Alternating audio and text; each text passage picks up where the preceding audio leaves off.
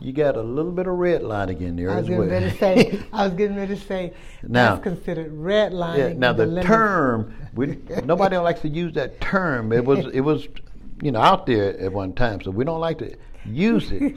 But it but it still exists a little bit. It exists. We just call it. We don't loan money we don't- that zip yeah, code. We, we call it something else, okay?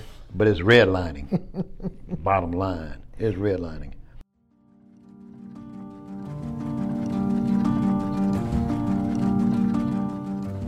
You are listening to the Dayton Daily News The Path Forward, the podcast where we discuss the most pressing issues facing our region and seek solutions.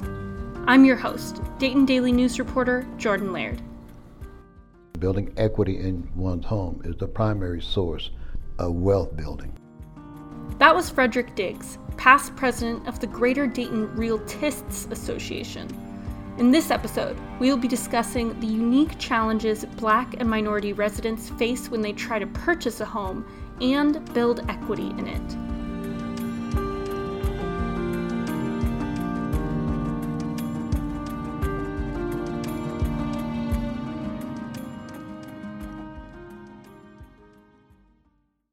In the 1930s, federal government surveyors created maps that deemed white neighborhoods desirable for mortgage lending and neighborhoods with high numbers of African Americans or European immigrants hazardous for lending by drawing red lines around those neighborhoods.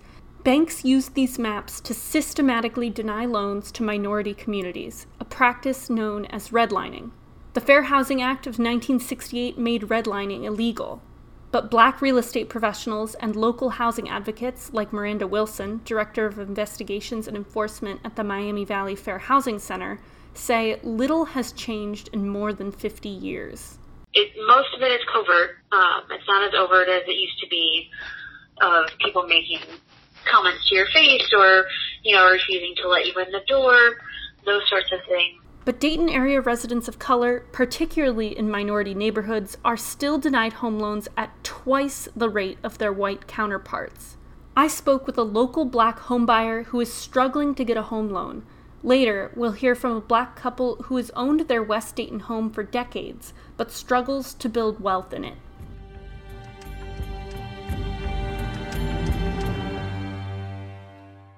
Norman and Zaria Scarce, an African American couple living in Trotwood, own their current home outright. Recently, they attempted to buy a bigger home in Trotwood. How big is that house, and then how how big is How big the- is our current house? Yeah, and then Our what are you current house is for? about 2,200 square feet. Uh huh. Um, the new house is about 4,500 square feet. Oh yeah. So it's significantly larger. and you have how many kids? We have three children What's the age range? uh, nine, eight, and four. Oh, okay. So now they're getting a little bit older. Yes, and our and our current home doesn't have a lot of storage space, um, which makes it very, very, very difficult. Um, and as my kids get older, you know, everybody acquires more stuff. We're Mm-hmm. a family of five and 2,100, 2,200 square feet, and it gets a little cramped sometimes. Sure. Yeah. Yeah. Do you have any pets? Not yet. My my wife actually wants a pet for her birthday, uh, which Oh. is tomorrow. No, Wednesday. This is Wednesday. are you getting her a pet? I am getting her a pet. Yes. What are you getting We're her? getting a little Chihuahua. Aww. Yeah. But Norman says he has had to jump through hoops during the loan application process, and it's pushed back their closing date twice. Zaria Scarce works as a branch manager at a bank, and Norman is self employed as a pastor and house painter. He has a steady and verifiable income. Um, the approval process for self-employed individuals is much. Um, there's much more scrutiny around the approval process um, than it is for someone that works a, a regular, you know, nine to five. You know, one of the issues that we ran into was, of course, you have to provide bank statements. You know, you have to provide tax returns for several years. you know, so it's not like, oh, I just boom up and started a business. This is verifiable income that my business has been not only in existence but has been profitable for several, several years. Um, I we presented, the bank wanted us to present um, my business tax returns for the last two months a month ago. So I said, okay. Well, last week they said, oh, well, we need the tax returns from June 25th up until that day, which was like July 10th or something like that. We just want to make sure that you still have money coming in from your business. Well, as a business owner, I can't guarantee you that I, I you know, received income the, the 25th through the 10th. It doesn't work like that. Like my business isn't just going to up and, and flop in the course of a week. You just asked me for this same information a week ago. Sure. It's a Right. whole ordeal.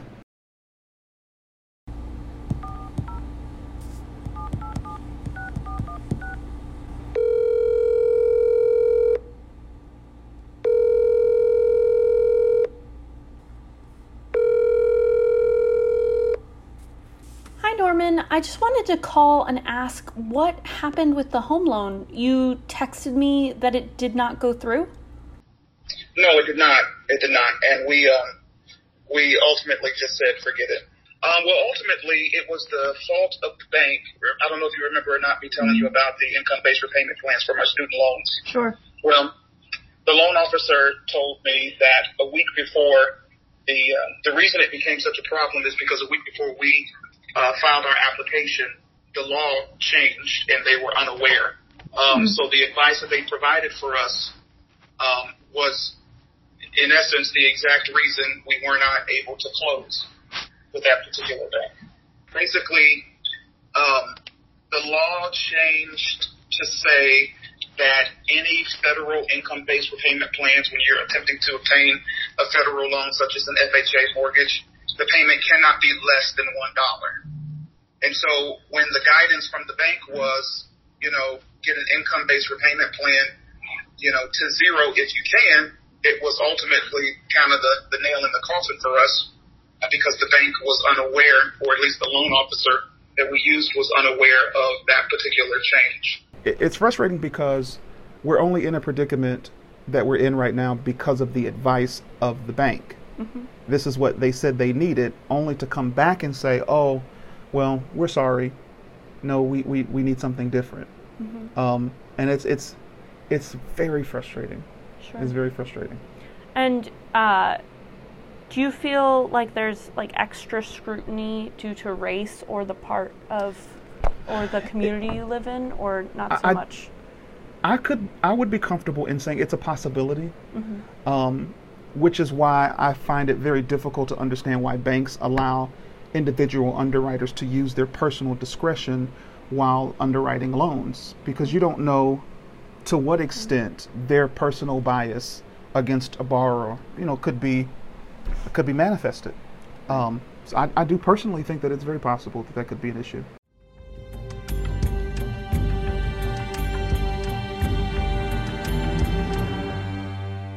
Even when minority residents become homeowners, their homes in disadvantaged neighborhoods often don't appreciate in value as much as they would in another neighborhood, Diggs said. Carolyn Williams bought her home in the Westwood neighborhood in West Dayton in 1987 for $18,000, about $41,000 in today's dollars when adjusted for inflation. She also received a loan from the U.S. Department of Housing and Urban Development to fix it up.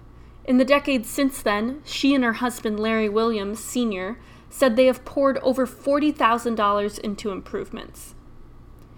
Well, I think a new roof was the last big investment. We've had two roofs. We've had a heating and air unit put in about 10 years ago. As you were coming up those walk, the walkways have been replaced that you, that you came up. Mm-hmm. And we put in a bathroom on this floor. We completely finished the basement. Had to put a new pad on our garage. There are 23 of these windows in our house that we redid.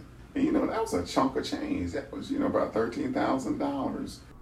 In 2020, the Montgomery County Auditor's Office valued their home at $43,580, and Larry Williams Sr. said he doesn't believe he would get much more than that if he listed the house. They taught us in school, buy, get you some property because real estate is an investment.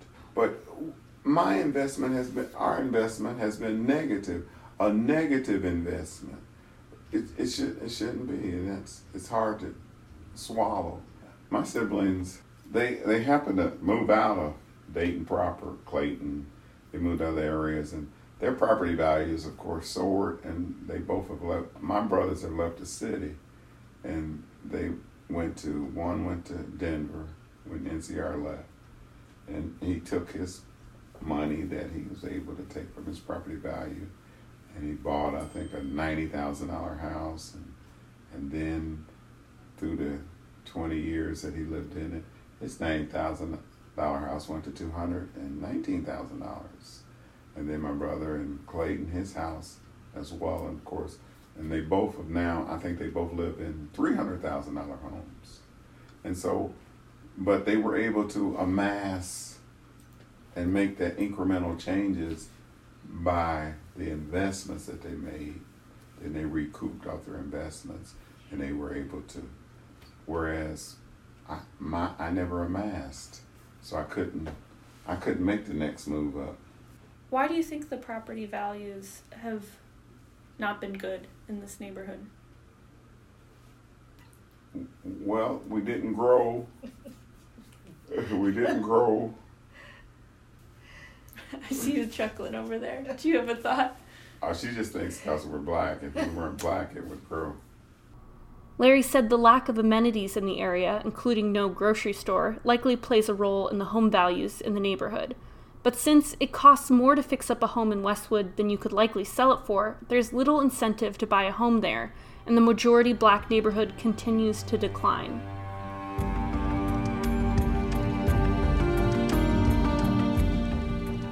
You can read about solutions local advocates like Diggs would like to see and what Ohio's U.S. senators are doing about the issue at DaytonDailyNews.com slash path-forward. I'm your host, Jordan Laird. Join me next time as we discuss the most pressing issues facing our region.